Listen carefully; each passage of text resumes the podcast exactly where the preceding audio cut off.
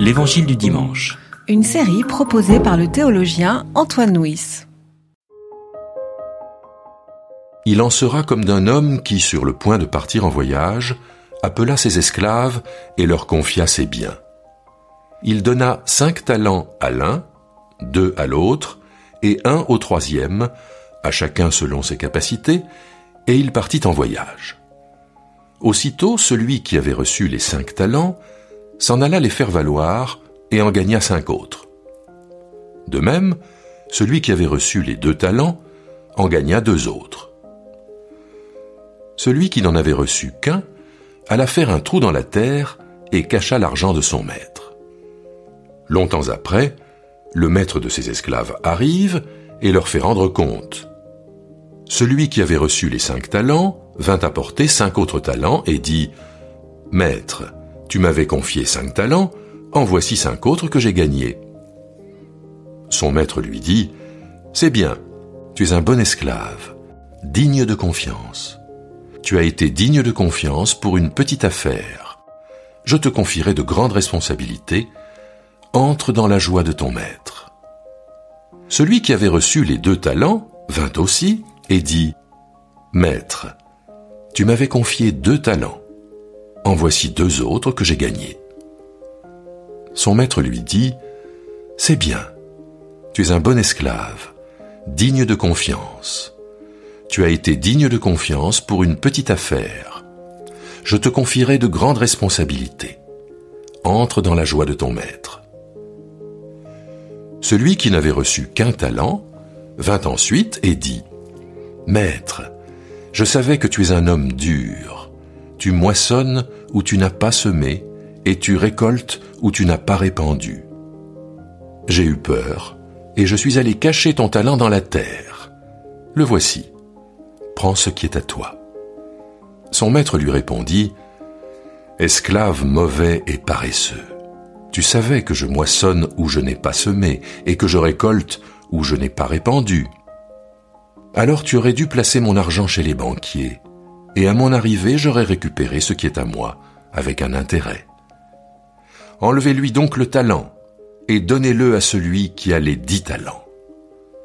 Car on donnera à celui qui a, et il sera dans l'abondance. Mais à celui qui n'a pas, on enlèvera même ce qu'il a.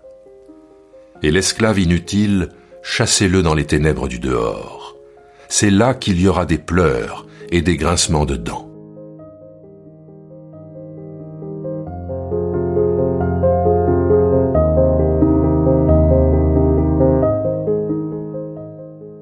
Sommes donc dans la deuxième parabole de Matthieu 25, qui, je le rappelle, fait suite à Matthieu 24 sur la difficulté des temps.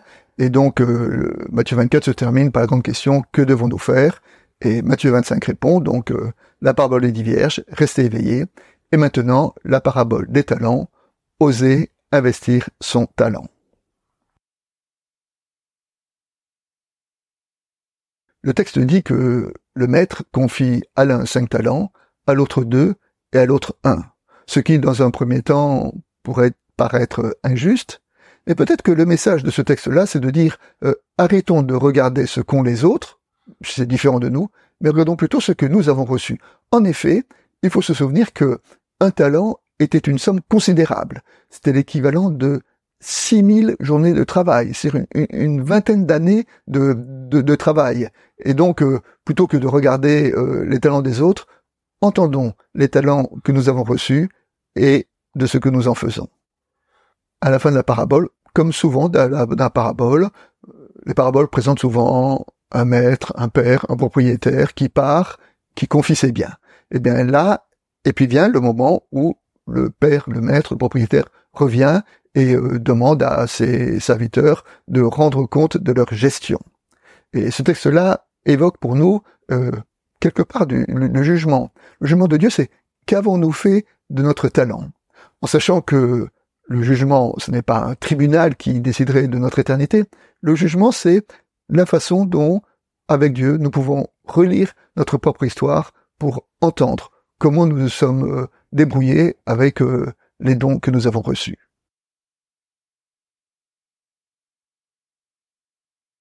La parabole joue sur l'opposition entre celui qui cache son talent parce qu'il a peur et celui qui fait fructifier son talent parce qu'il ose.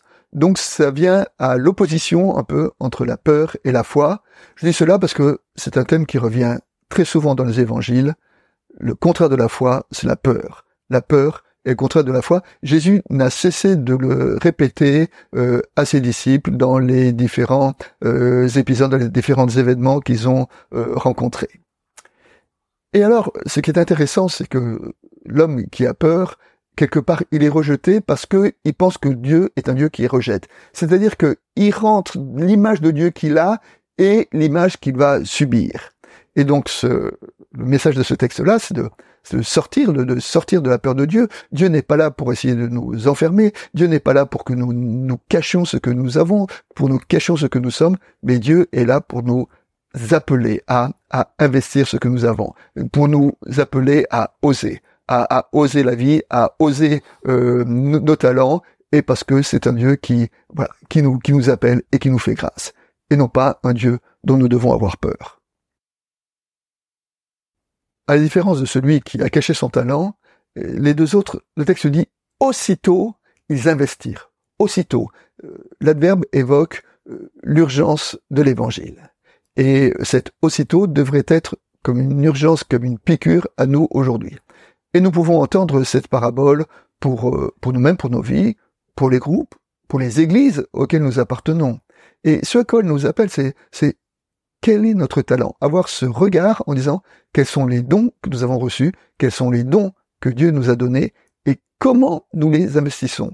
Ne pas essayer d'être ce que nous ne sommes pas, mais essayer de cultiver ce que nous avons et ce que nous sommes pour le rendre encore meilleur le texte se termine avec euh, le paradoxe qui dit euh, à celui qui a, on donnera davantage, et à celui qui a peu, on retirera même le peu qu'il a. Alors, en économie, on a appelé ça l'effet Matthieu. L'effet Matthieu parce que nous sommes dans l'évangile de Matthieu. Alors, l'effet Matthieu, c'est quoi? Bah, C'est la parabole du poste de télévision. Vous savez, un nouveau modèle de poste de télévision, particulièrement révolutionnaire, vient de sortir. Le pauvre a peu d'argent, il achète le poste de télévision à crédit et à cause du crédit, il le paye deux fois son prix. Le moyen casse sa tirelire et achète le poste de télévision. Le riche achète le poste de télévision, mais comme euh, il connaît le propriétaire, il a une ristourne de 30%. Et le très riche, on lui offre le poste de télévision pour qu'il soit photographié avec et pour en faire la publicité. L'effet Mathieu, l'effet de notre monde. Mais ici, cet effet Mathieu ne s'adresse pas euh, aux honneurs, ne s'adresse pas à l'argent, il s'adresse à la spiritualité. Et que ce texte, ce que ce texte nous dit, c'est que si nous savons cultiver en nous-mêmes la, la charité, le, l'esprit, euh, la prière, alors nous nous enrichirons progressivement. Mais si nous ne les cultivons pas, alors le peu que nous avons va disparaître. Ce que ce texte nous dit, c'est que dans le domaine spirituel, plus on s'enracine et plus on comprend. Plus on tend les mains et plus on reçoit. Plus on vit la grâce et plus Dieu s'impose dans notre prière, plus on ose son talent et plus notre vie s'épanouit dans le registre de l'évangile, le grand message de cette parabole. Comme illustration, au XIXe siècle, Tocqueville a fait son voyage aux États-Unis. Et dans son observation de la vie américaine, il a vu une certaine application de la parabole des talents il a été impressionné par euh, le dynamisme des entrepreneurs. Il disait parce que quelqu'un qui entreprend est quelqu'un qui est euh, félicité. Et même s'il échoue, c'est pas grave, il tombera, mais il se relèvera et un jour il réussira. Et euh, Tocqueville fait cette comparaison de, l'effet de la parabole des talents sur euh, les, les, entrepreneurs aux États-Unis avec la situation en France. Avec la situation en France où, dans les romans de Balzac, nous le savons bien, un, homme qui a fait faillite, eh bien la honte va sur lui et sur toute sa famille. Ce texte nous dit, n'ayons pas peur d'oser, même si on doit chuter.